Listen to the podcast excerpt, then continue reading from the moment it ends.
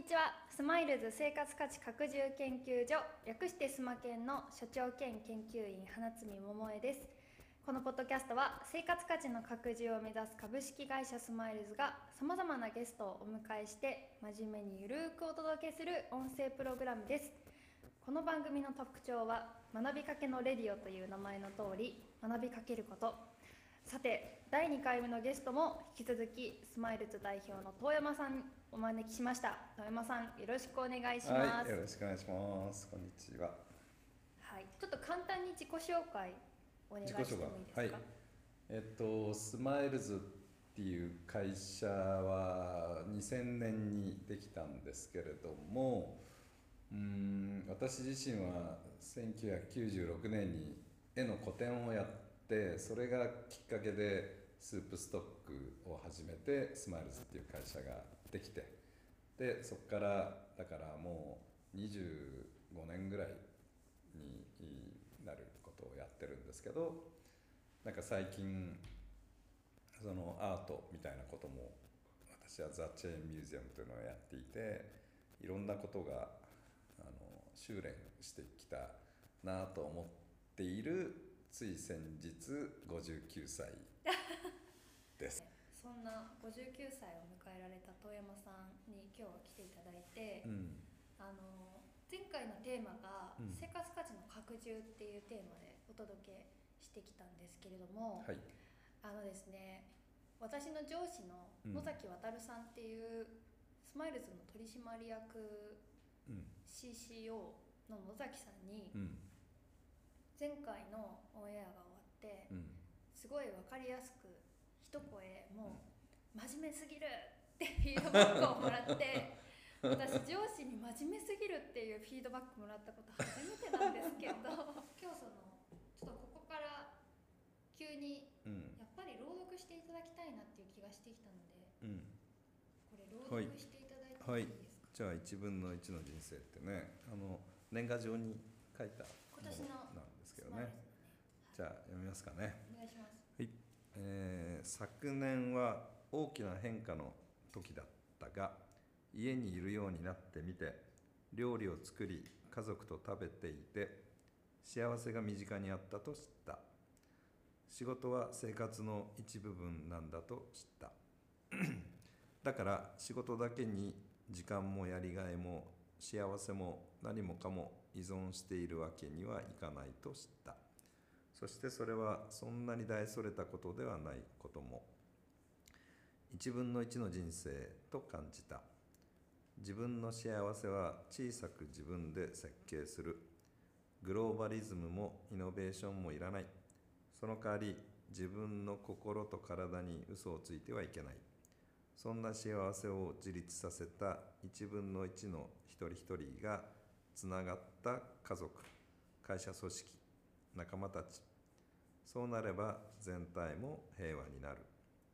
むしろ仕事も充実していく。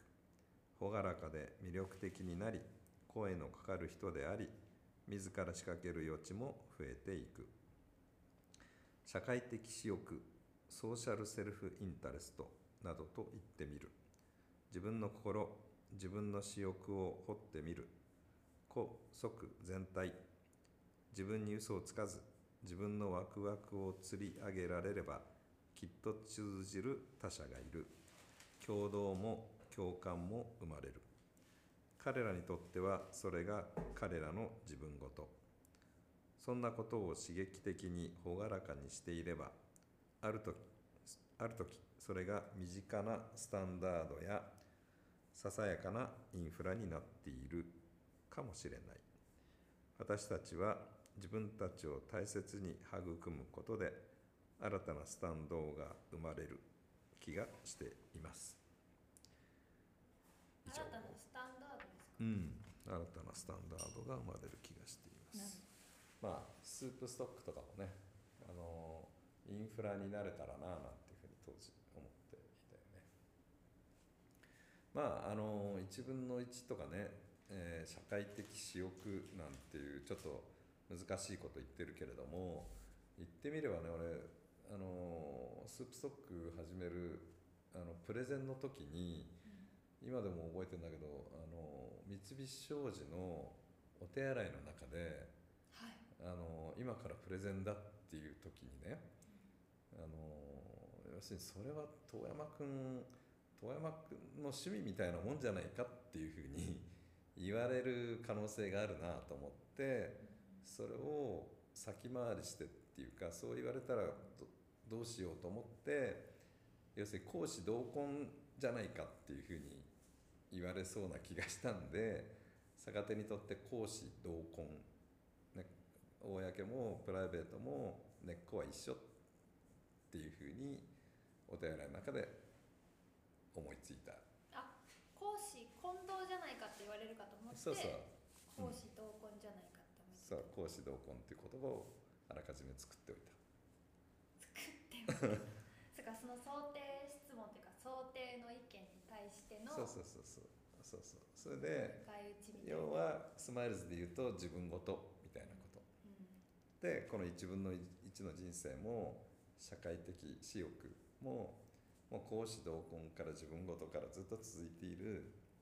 それを、まあ、今の時代に改めて自分なりにこう思ったっていう言葉とちょっとした未来に向けてのイメージでそう言ってみてるっていう。結構公私同根はまたスマイルズ用語なのかなっていう気はするんですけど、うん。それだって俺が俺が言ってる言葉なんであそうそう。一般的あなの一般的な方向けに説明をすると、うん。公に私にうん。同じに根っこって書いて、うん。公私同根って言ってるんですよねそうですね混同じゃなくてうん。根は同じ。そうそう。講師同梱みたいなところで、うん。まあ例えば会社で働かれてる方がいたとしたら、うん。公の部分がまあ仕事、うん。で私の方がプライベートというか、うん。自分の私生活の部分でうん。でそれで同じ根っこっていうのが、うん。多分その富山さんの講師同梱であり、まあ、今の時代的に言うとそれが社会的私欲にもすごく近しい部分なのかな。そうだね。まああのプライベートとう、ん。あの仕事っていう、えーそこの境の話もあるしえ一方で、まあ、その仕事の中でもその仕事を、まあ、自分ごと化するっていうか受け受け身じゃなくて自分だったらどうするっていう視点とていうかそそれこそが価値チームでやっている時のその人の価値なんでただこう上司や会社の言ってることを聞いてそれをあのただなんていうのやってるだけだったらそこから先の価値作りにならないんでだからあなただったらどうなのっていうことをそれぞれが作り出せるチームでいたいねっていう、なるほど、それからそのプライベートと、えー仕事みたいなことはさっきあのコロナで1分の1って言っていたのは、まあ、人生が当たり前にあってその中の部分として仕事があるのが当たり前なんだけど今まではなんか全部仕事に自分の夢から何から生活から全部乗っけてきちゃってた感じだけれどもそうじゃなくてもっと自分の人生があってその中に仕事や仕事も1個や2個3つとかあるかもしれない。それは、まあ一つの例えばスマイルズならスマイルズの中の、えーにも3つぐらい自分なりのあの過ごし方あるかもしれないしあるいは地域とか、ね、それこそコミュニティとかはい。いろんなことを掛け算しながらそうやってそうやっていくとそれぞれの部分での立ち位置がよりなんていうの、まあ、幅が広がるうんしね。でそれぞれが自分ごとになっていく請負い。まあ自分の人生を誰かの請負いじゃなくて ちゃんとてめえの、えー人生にしなさいっていうことだよね。なんか富山さんそれこそうん。会社の朝礼でうん。自分の人生を自分で設計してくれっていうか、うん。ねそういうそうそう。自分の人会社に4分だこんなんないでね、うんうんうんでそういう人の集まりだと会社もユニークな会社になれると、うん。であのーもっとわがままに会社はもっとこうだったら我々もやりやすいのにっっていうアイディアとかもそれが会社をユニークに強くしていくだろうし、うん。要するにあの降ってきた仕事だけじゃなくてちゃんと自分から、うのかなやりたい気持ちを自分の中に醸成させてそれを仕事として取り組んでってねうんっていうことだよねなるほどな。うん。あのしなんだっけ新卒採用でも最初のしゅ、しうん、何会社選びはサイコロで決めていいなんて言い方があって。要するにどの会社だろうが自分がその場で何をできるのかってことを自分で楽しめる人は別にどの会社だろうがどの部門だろうがあんま変わんないっていうか何々が好きだからっていうそういう自分ごとの切り方もあるけども自分だったらこの状況どうするかなっていうことを楽しめるっていう。社会的私欲って言われてこうまだ私欲っていうものに出会えてない人も私はまだ全然大丈夫なのかなっていう気はしてるもちろん。うん。ねそんなのずっとなんだろう、うん、まさに自分発の何かっていう具体的なものっていうものには一生まあ出会えないかもしれないけどもでも自らそれを自分が中心になってなんていうのかなこう提案していったり掘り起こしていく人生ってはそれだけで十分。ちなみに私は最近楽しいのはあのまあ言っていいのかな？まあいいと思うんだけどあの今度東京ビエンナーレっていうので、はい。うんうんまあ、作家としてあの声かけていただいてるのね。それで、えーこれはまあ東京ビエンナーレのプロデューサーの中村雅人っていうのがまあ何を思ったかちょっとまあなんつうのかねちょっとうんまあトリッキーな感じで声かけてくれたと思うわけよ。まあ、アーティストがねアート村だけで閉じこもってんじゃなくてもっと外の世界といろいろあの多流試合しないとあかんみたいなきっと思いもあってで基本的にビジネスをやってると大山さんがアートやったらどうなるんやっていうまあそんな感じだと思うんだけど俺はせっかくなんでこれをねちゃんと面白いものにしていきたいなと思ってて、でそのうちの1個にあせっかくこれ社会的私欲と1分の1って言ってるから、い。これを表現しようと思ってこれ自体をコンセプトにこれ自体を、うん。はい。ステートメントとしてね。うんうん。でこの間ちょっと作ってみたのは俺果物とかはい。あのメロンとかさもう大ぶりでカットして食いてえとか思うじゃん。誰でもそうだと思うんだけど。何の話？何の話？それでそんなのそんなにこんなだから時間はいはい。で言うと角度で言うと4時から8時ぐらいはい。のカットしたなんかはメロンね。メロン。メロンはい。メロン。ン。真ん中から半分だとあまりにも品がないんでちょっとこういうこう言ってララジオじゃ分かんないけどだから4時から8時ぐらいの角度ですげえ大きくカットして、大きくカット。大きくカットしてはい。でそこに俺はねブルーベリーとナッツちょっとキャラメリゼしたナッツ入れてで写真撮ったの。あ作ったんですか？実際にそれ。はうんそれ作ってで写真撮っはいてあといろいろコーヒーゼリーにえっ、と背とか乗っけたりまあいちご乗っけたりとかまあちょっと自分なりのサンデー みたいな作って 北軽井沢で撮影したの。はいでこれすげえいいのできたなとか思って要するに自分のちっちゃな幸せはいをまあ作品化しようと思ってでもこんこういうのをあのじゃあちょっと見え普通の人見えなくて申し訳ないけど例えばこれりんごを大きく輪切りにしてちょっとサンデーフルーツサンデーっていうかなんかパフェみたいにしすてかわいいでしょ？これご説明するとすごい可愛らしい可憐なグラスに、うん。これ下何が入ってるんですか？これはねアイスクリーム。アイスクリーム。と、ブブルーベリブルーベリーーとといちごととリンゴの輪切りですか、うんうんが刺さってる刺さっ感じってでるわけよ。それとかこれが例のでっかがいメロン。大きなメロンにナッツとナッツとブルーベリー。ブルーベリー、うん、これもちょっとコーヒーゼリーにいちごみたいな。すごい大きないちご乗せた。そうそう。この自分なりのサンデーっていうのがそうそうそうそう。今のその私欲をそうそう。俺の喜び楽しみみたいな欲求を爆発させてるわけここに。それでこんなこの台座、ねそれで台座必ず台座があって台座に載せればこれはアートかっていう。まあだから彫刻なわけ俺にとってはこれが。でこれ屋外彫屋外にこれを置くと屋外彫刻みたいなもんでそれを撮った写真作品にしたいわけ。おーえこれ言っちゃって大丈夫ですか？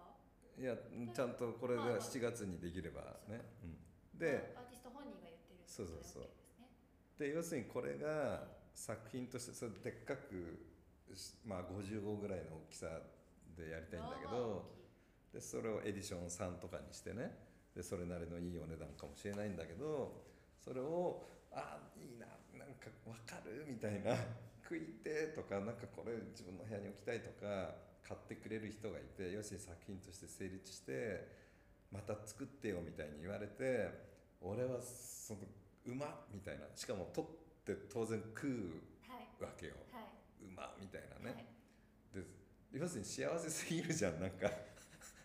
遠山さんほどのそのそのサンデーに全ての欲をこの詰め込んでるっていうことがもそうそれがアートとして成立したらさ、はい。それをどんどん生み出してってみんなが「あいいね」って言って共感して買ってくれるっていうサイクルが生まれてったら幸せだなと思って。いやーちょっと私私欲ってもっとこう言葉としてドロッとした何かも秘めてるんじゃないかと思ったけれども だいぶジューシーな感じでしたね。だね。いぶジューシーな社会的私欲でしそうたねそうでもそれでさ俺がアーティストとしても成立してる状況を生み出せたら遠山さんええなみたいに思われるじゃん。そうそうそう社そう会的になってそうそうそうそうそうそうそう。この間ねもうでも俺誰かのためにっていうのももちろんいいんだけどいやこれ最高じゃないとか言って作ったのとか俺見てみたいわけよ。他の人のとかねでそれがみんなのためにもなってる状況みたいなのって最高にジューシーだなとジューシーですね それは。でもねスープストックももともとそういう精神にのっとってこう生まれてるというかね自分が最高じゃんって思うものをうん。世の中に提示してうん。それに共感が得られてそれがこうビジネスになるっていう。で何がいいかっていうとその自分がいいって言ってるものは誰かのせいにしないわけよ結局。あ自分が自がいい。分がいいと思ってやってるんだから、うまくいきゃうんそれもいいしだダメな時に誰かのせいにしないわけ。上司のせいとか会社とか社会のせいとか。だからそこになんか歪みがないんだよね。ジューシーさがはち切れてるわけよ。蔓延してるわけうん純粋なもそういうのに溺れたいわけ俺も。それでダメだったらごめんねみたいなお呼びでないとか言ってその人は去っていくだけの話で。あー。じゃあ自分にとっての最高をみんながそれぞれに発表していくっていうこそうそう。とがそうそう。それが会社組織とかもそれが一番いいと思ってるわけ。確かにこうなるなるさんがいいって言ってたんでって言って出す企画書じゃなくて、どうちょっと上司にもまだ見せてないんですけどそうこれ最高だと思っててみたいなぐらいの気概でそうそうそう。やっぱ生み出すっていう。そうそう。それはそういうことがいろいろ細かいうん何解像度みたいなのもあるし例えば一つの会社がやってるプロジェクトの中のそれぞれの役割の中にもそういうものが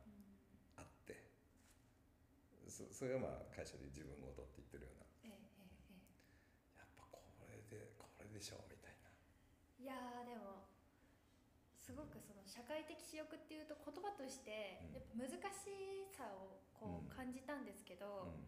ちょっと今の遠山さんのサンデー写真を拝見して 社会的私欲そんなにハードル高くないってことがなんとなくあ全然そう全然そう。見えてきました全然そしかもそれがその講師同行っていうところとのううん。非常に近しいものなんじゃないかっていうのをすごく。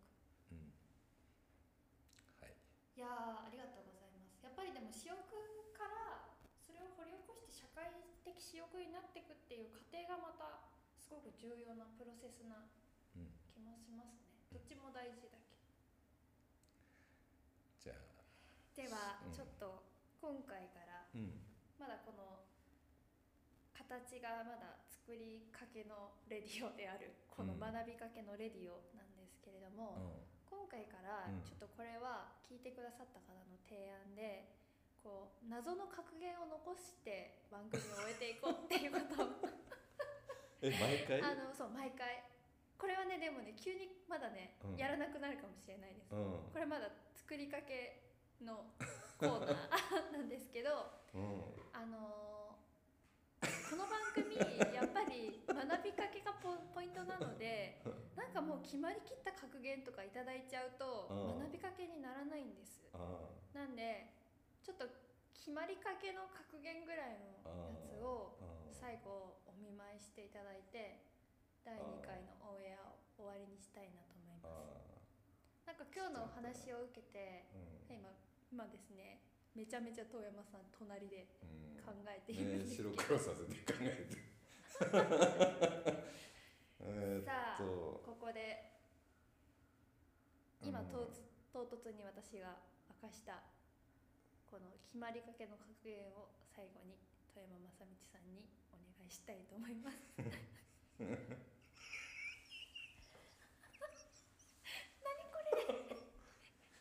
じゃあはい、じゃあ富山さん、いい声で。ちょっと待ってじゃあえっとちょっとごめんじゃあ笑いが止まらなくなっちゃった。笑い袋が今富山さんボのタンちゃったけ。どでも大丈夫じゃあじゃあ、えーっとお願いします。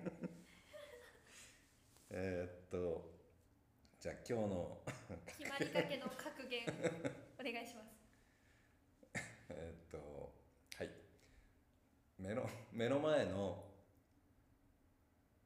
ジューシーを絞り出す。ちょっと日本語になってない。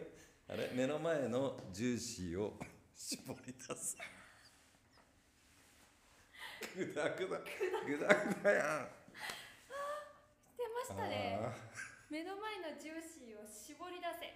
今回の決まりかけの格言いただきました。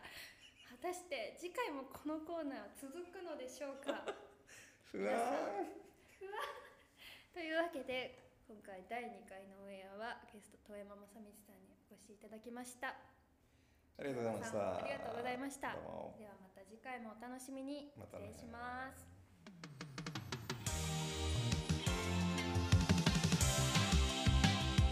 学びかけのレディ